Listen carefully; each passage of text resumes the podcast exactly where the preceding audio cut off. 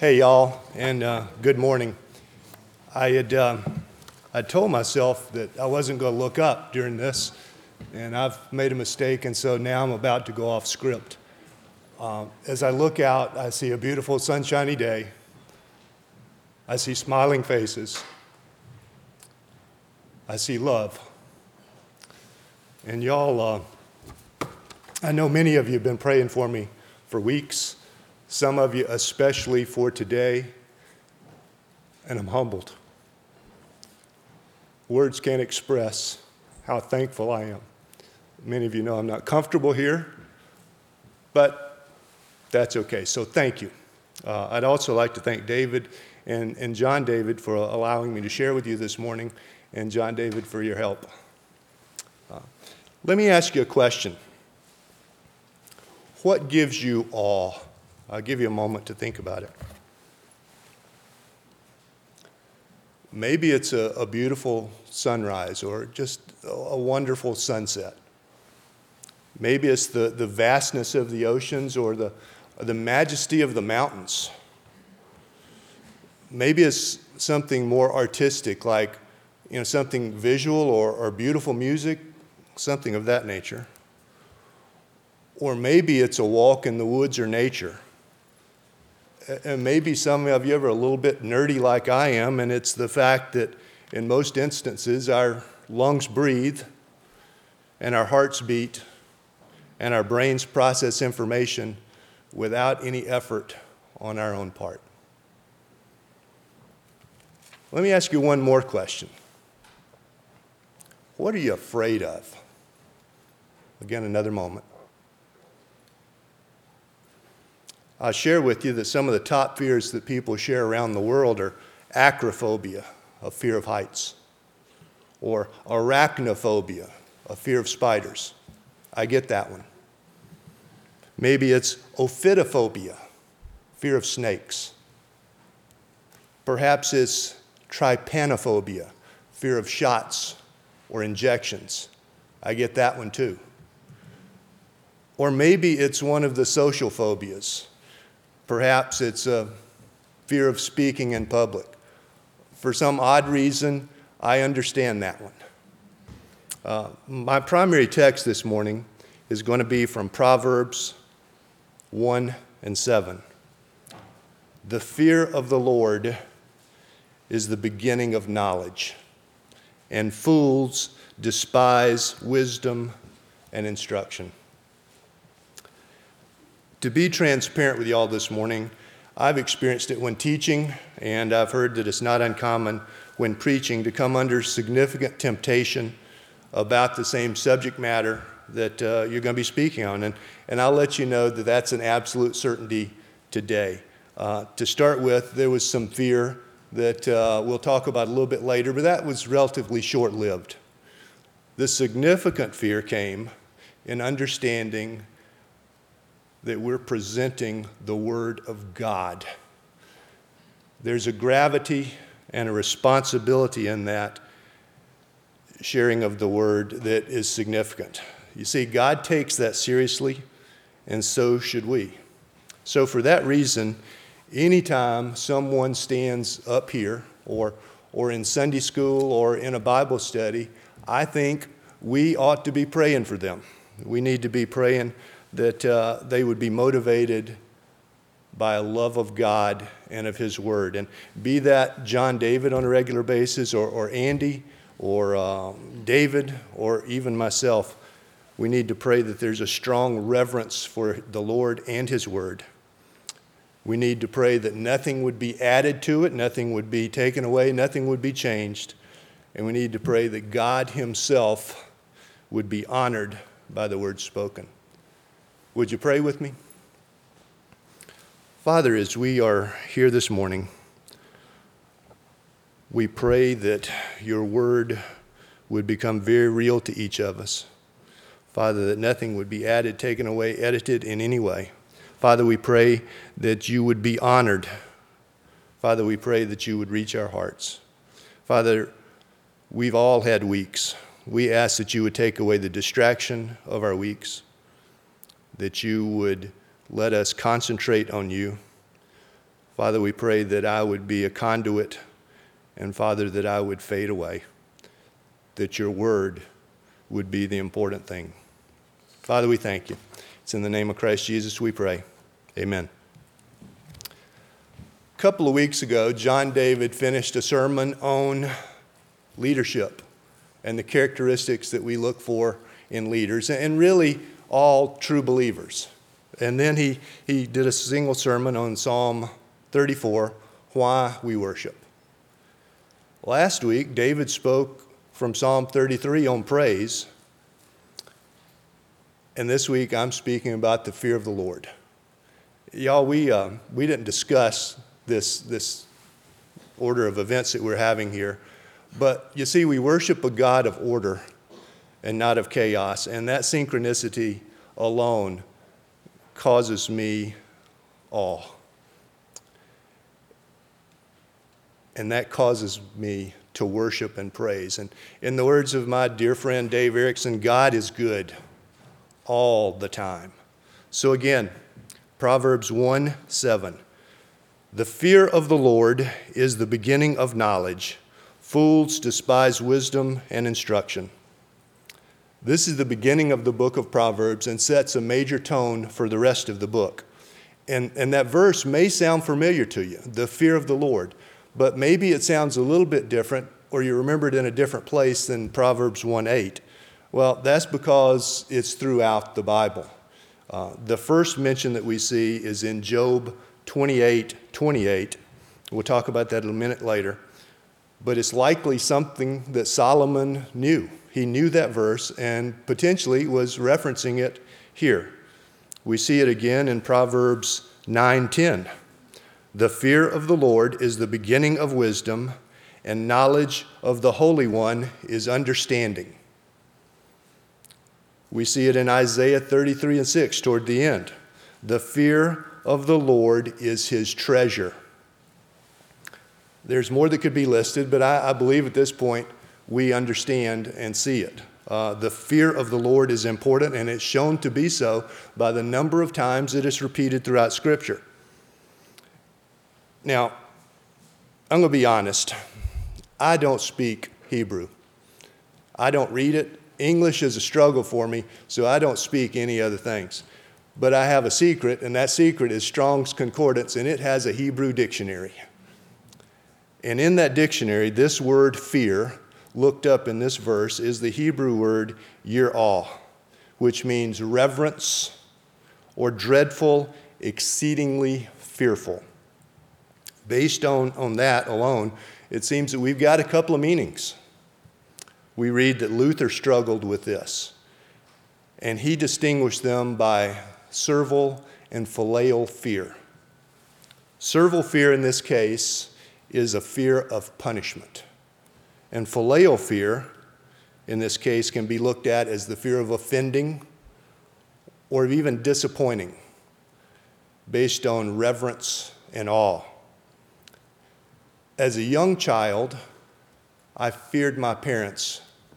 They loved me, and because they loved me, they disciplined me. So they had the power to reward and they had the power to punish. And that was servile fear, and it changed my behavior. But as I grew older, I loved my parents and respected them more, and those feelings caused me to not want to disappoint them or embarrass them or hurt them or harm the family name. And that was more of a filial fear, which also had the power to change my behavior. So we see that, that both of these definitions of fear could potentially alter our behavior, and in many cases, both are, are valid. Uh, for example, if you're out walking on a trail and a bobcat jumps out, you're insane not to be afraid. But as soon as that bobcat goes away and the situation has changed, things kind of go back to normal, and you've got a really good story. Fear that causes you to be alert and to protect those that you love is good. As we look at this verse, we see both servile and filial fear and how they apply to God. After all, God is infinite and we're finite. God is omniscient, transcendent, holy, immutable, and the list goes on and on, and we're none of these. That's something to be feared. Jesus himself said in Matthew 10 28, and do not fear those who can kill the body and not kill the soul.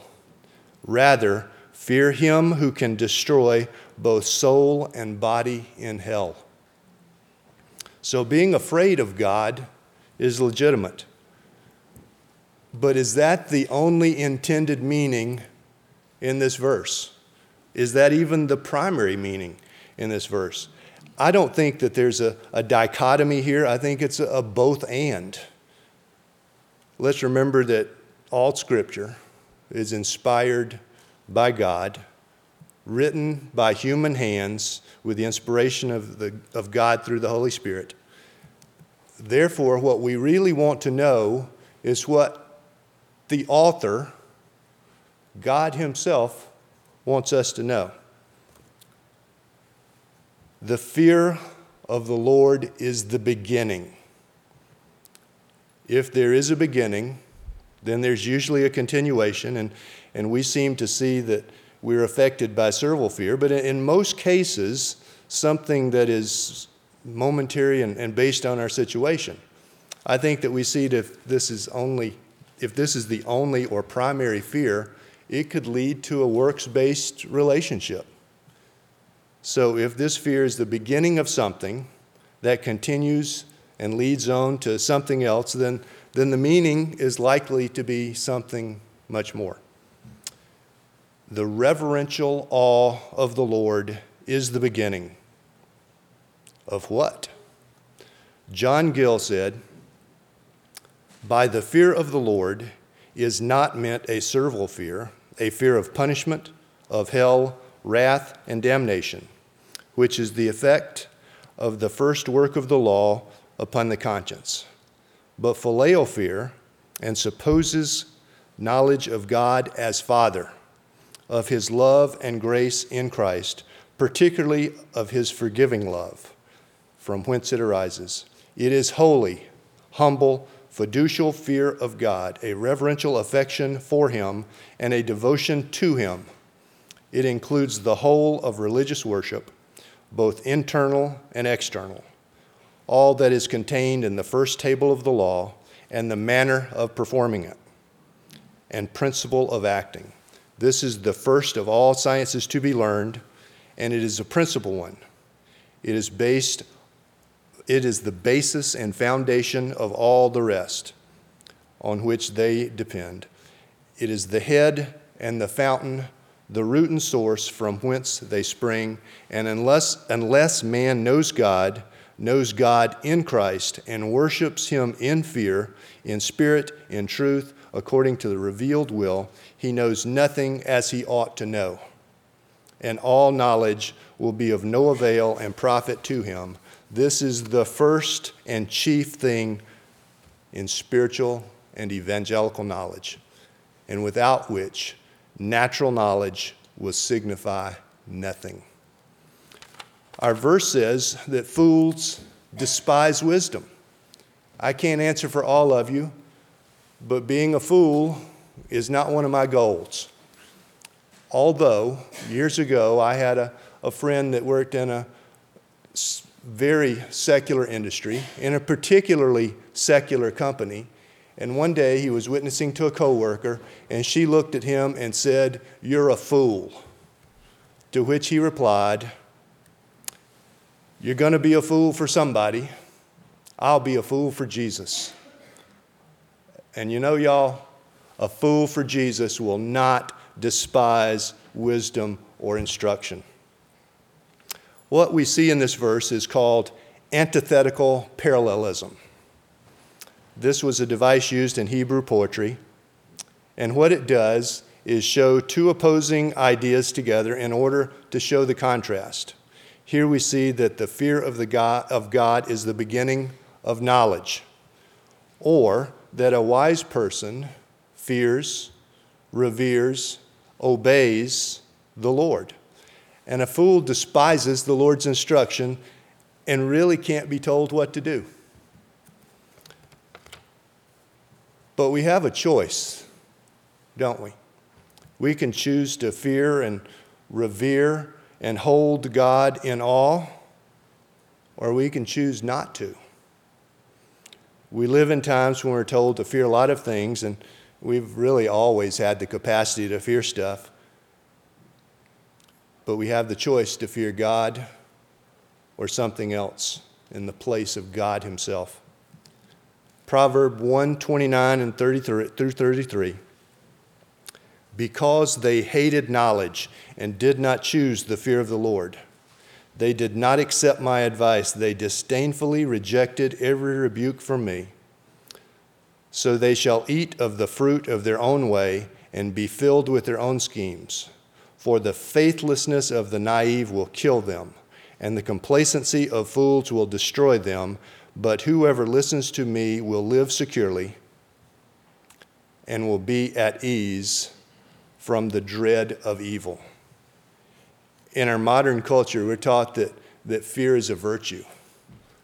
Aristotle said that courage is the first virtue because it makes all the other virtues possible. Scripture teaches us to fear God, not man, not things, not circumstances. And if we get these right, our lives are going to be much better. We see that there are benefits to this fear. Our verse 1 7 says it's the beginning of knowledge. This is knowledge of God Himself. It's an understanding of His holiness, of His power, of His beauty, of His grace, etc. And as we get this knowledge, we grow in our love for Him. To know Him is to love Him. This is not about knowing that He exists or knowing facts about Him.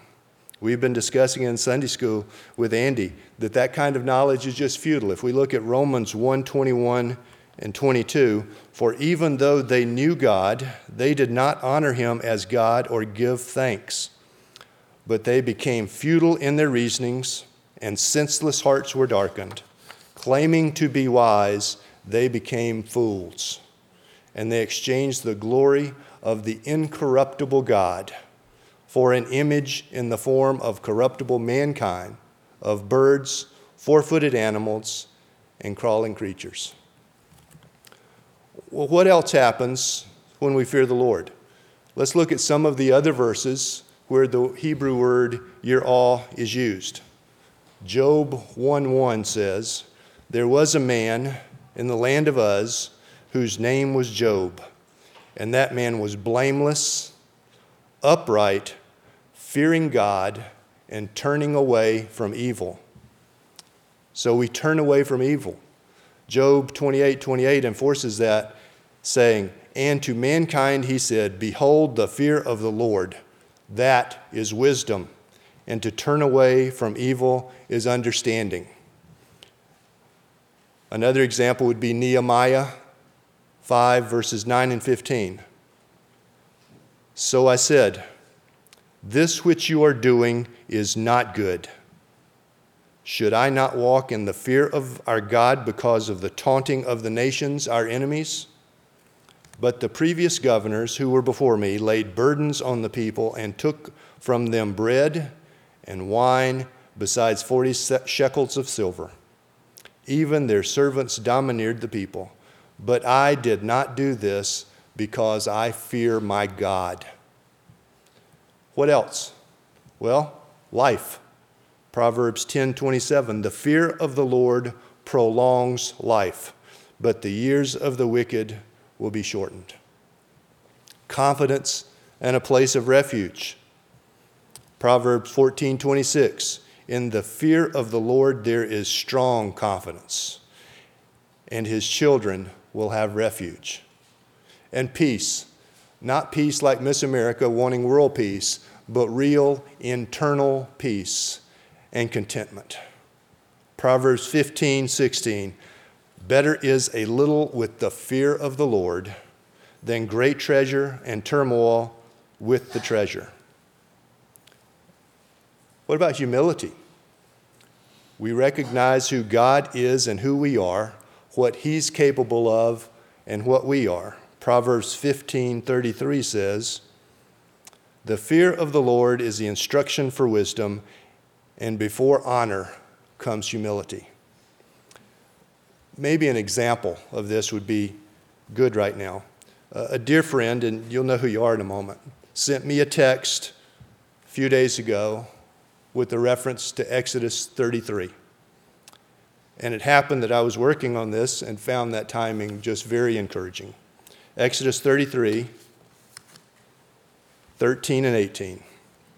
Moses speaking, Now then, if I have found favor in your sight in any way, please let me know your ways so that I may know you, in order that I might find favor in your sight.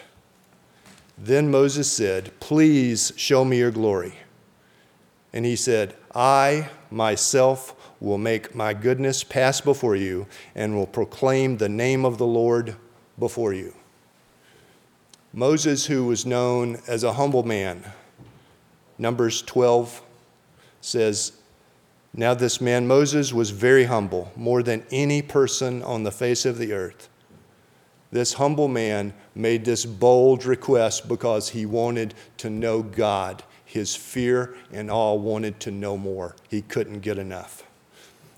And God says to him, Then the Lord passed by in front of him and proclaimed, The Lord, the Lord God, compassionate and merciful, slow to anger, abounding in faithfulness and truth, who keeps faithfulness in thousands, for thousands who forgives wrongdoing, violations of his law, and sin, yet he by no means leave guilty, the guilty unpunished, inflicting the punishment of the fathers on the children and the grandchildren to the third and fourth generations. One more time. The Lord, the Lord God, compassionate and merciful, slow to anger and abounding in faithfulness and truth, who keeps faithfulness for thousands, who forgives wrongdoing, violations of his law and sin.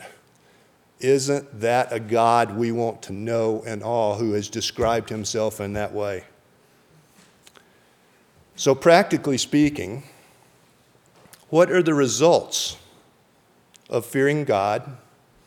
Or more importantly, what are the results, the negative part of it, what are the results of fearing something else? Paul David Tripp, in his book Dangerous Calling, says that there are a few fears that will completely debilitate us. The fear of self. Essentially, we're trying to do things in our own flesh, and then we realize our shortcomings. If we look at Gideon in the book of Judges, God called Gideon and the angel of the Lord appeared to him and said, The Lord is with you, valiant warrior. The angel of the Lord told Gideon that he was with him and that he was a valiant warrior. And how did Gideon reply? But he said to him, O Lord, how am I to save Israel? Behold, my family is the least in Manasseh, and I am the youngest in my father's house. Yet the Lord said to him, I will certainly be with you, and you will defeat Midian as one man. Gideon's problem, like ours, is that he took his eyes off of God and started looking at himself and his frailties. It's times like this when we need to concentrate and look at God who is with us and who is absolutely able. Then there's the fear of others. Often we're very concerned with what other people think. And if we look at Galatians 2:11 and following, Paul says, "But when Cephas came to Antioch, I opposed him to his face, because he stood condemned. For prior to coming prior to the coming of some men from James, he used to eat with the Gentiles. But when they came, he began to withdraw and separate himself." Fearing those from the circumcision. The rest of the Jews joined him in hypocrisy, with the result that even Barnabas was carried away by their hypocrisy. Even Peter was susceptible. We teach our children about the perils of peer pressure, and yet we fall victim to it ourselves. And we see that sometimes we can become so concerned with what other people think, it affects our witness. If we remain in reverent awe of God and with biblical accountability, we'll keep on the narrow path. And I don't want to just pick on Peter, but if we see what happened when Jesus was arrested, Peter feared men and he denied Christ. But y'all, that could easily happen to any one of us. And before we go condemning Peter, let's evaluate our own hearts. Because without the proper reverence for God, we could easily go to that same place under less strenuous circumstances. This is something that we need to decide in advance who we're going to fear. This is not something that we decide in the spur of the moment when we're in the situation. This is a decision that has to be made in advance. Another definition of this servile fear or servile fear is the need to please others. People pleasing is a fear of other people. Then there is a fear of our condition.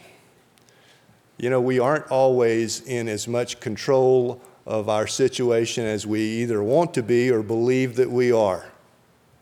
Sometimes things happen and it just goes off script and we tend to go to fear. Isn't it odd that we can trust God to keep the world spinning on its axis around the sun, and yet at the same time we have difficulty trusting Him with our daily situations? You know, I've heard it said oftentimes that if we can get past the very first phrase in the Bible, in the beginning, God, our faith journey is pretty easy.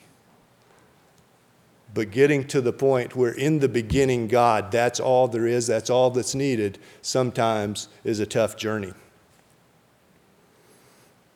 If we look at Abram and Sarai, God had promised Abram more descendants than the sands of the sea and the stars in the sky.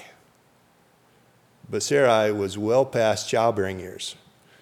And what we find is Abraham and Sarai were surrounded by circumstances. They've got the promises of God, and they've got human physiology, and they're stuck right dab in the middle of it. And what happened? Abraham and Sarah, Sarai feared their condition or circumstances. They doubted God, and in doing so, they sinned, and Ishmael was conceived.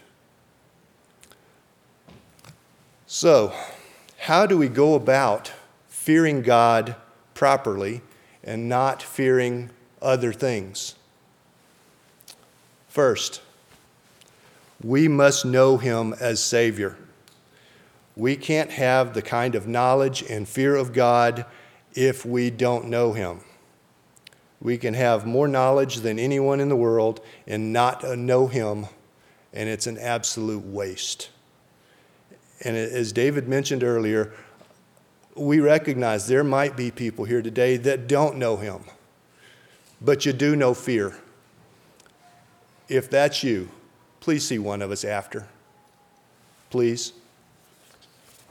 Second thing we can do is to recognize that God is loving, merciful, and forgiving.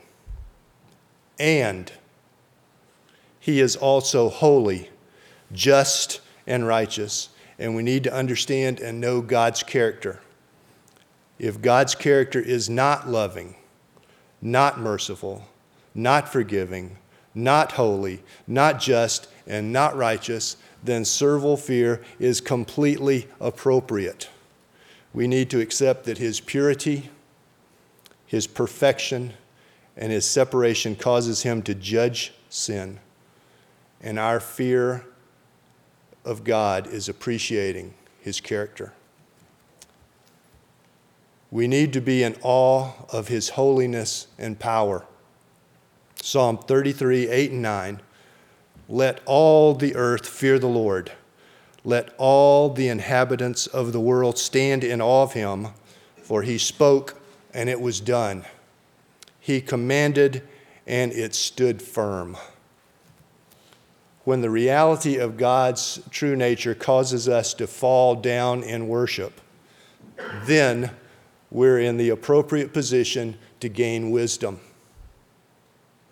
And wisdom is simply seeing the world and life and all things from God's perspective and then acting appropriately in response.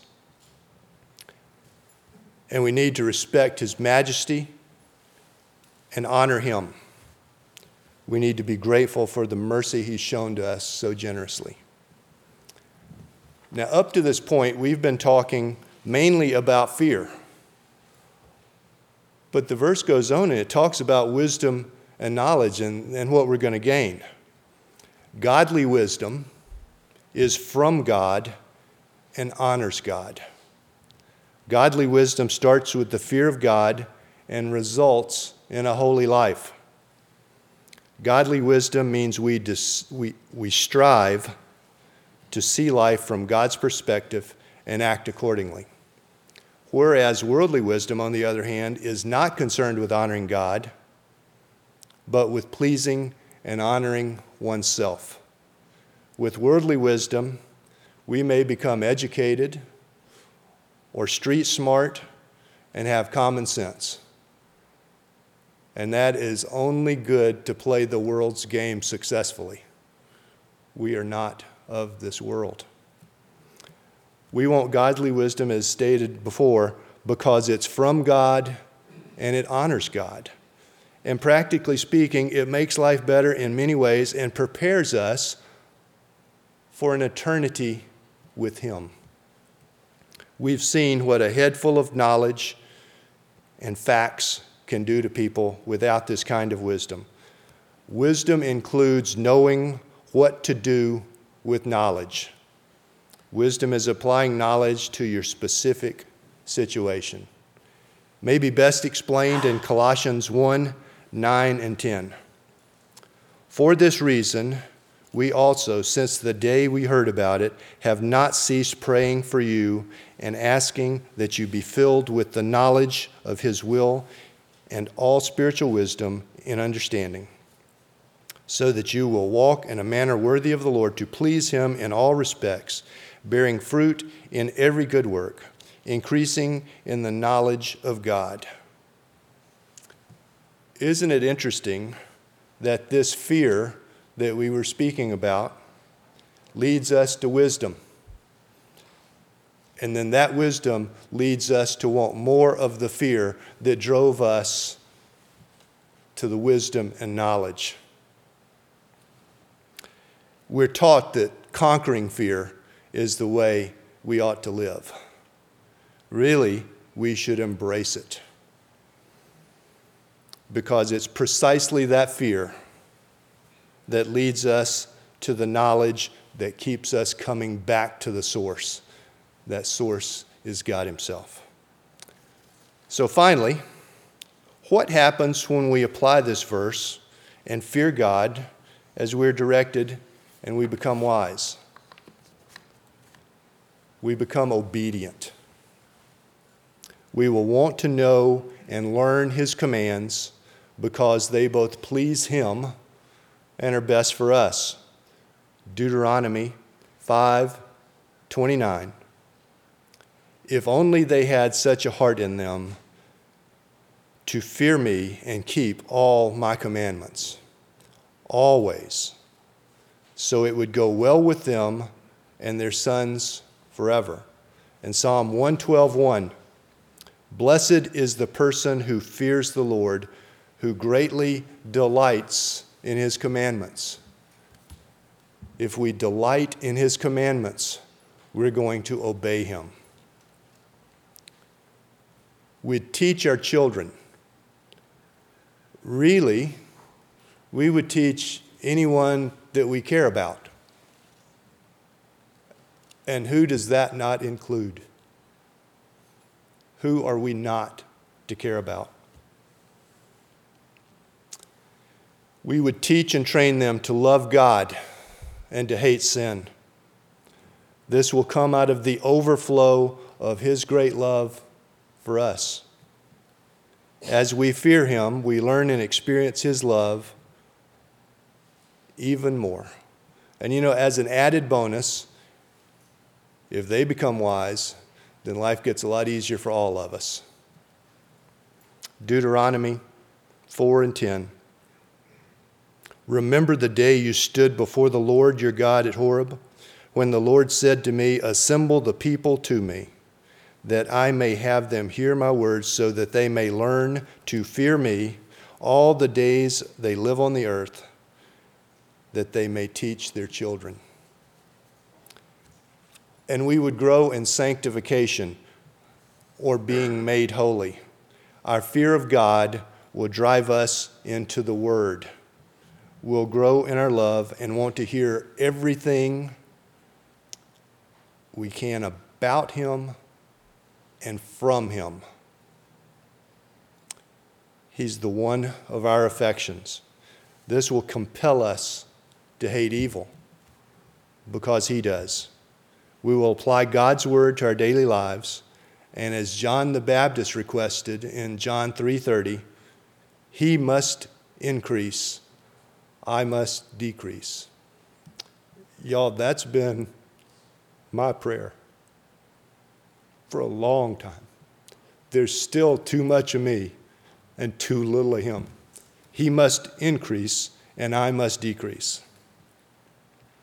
We will worship with our whole heart.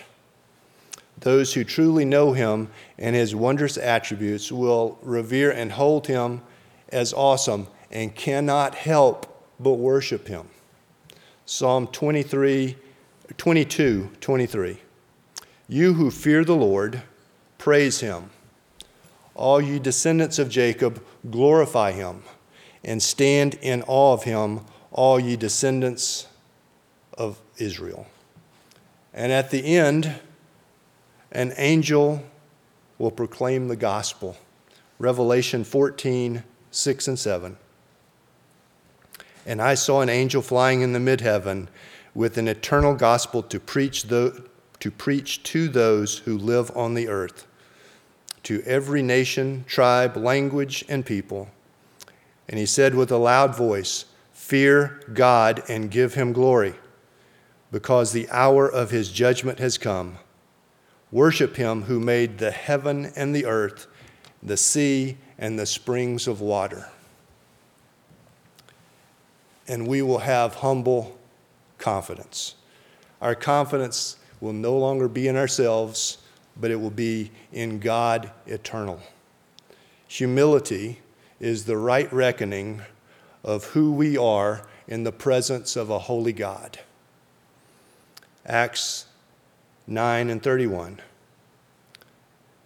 The church throughout Judea, Galilee, and Samaria enjoyed peace as it was being built up, as it continued in the fear of the Lord and the comfort of the Holy Spirit, it kept increasing.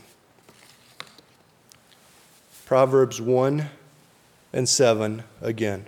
The fear of the Lord is the beginning of knowledge. Fools despise wisdom and instruction. I say to you this morning, that the God whom we serve is worthy.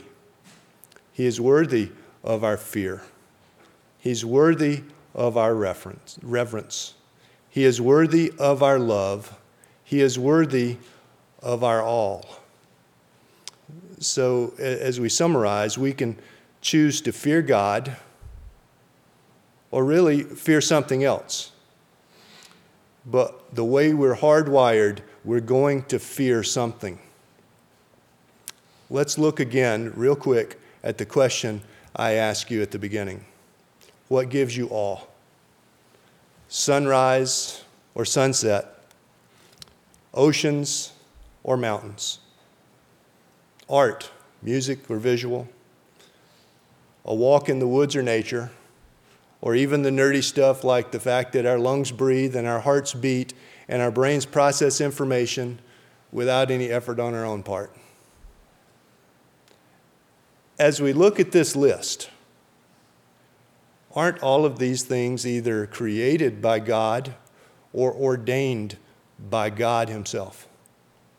So our choice really is to fear and worship and revere the Creator or what He created. And this, like all decisions, has consequences. Y'all, would you pray with me?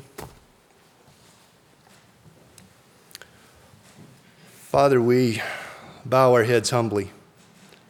We thank you that you have given us your word.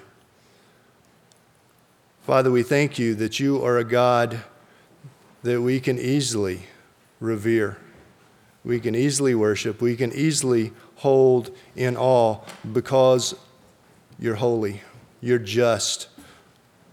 Father, we don't have to fear you because you're capricious, but Father, you are faithful. You are always faithful. And Father, for that, we hold you in great respect and honor. Father, we ask that you help us to get this right in our lives. Father, that we would fear you properly. Father, that that would uh, replace any fear that we have of ourselves, of others, or of our situations and conditions. Father, we thank you. We pray these things in the strong and powerful name of Christ Jesus. Amen.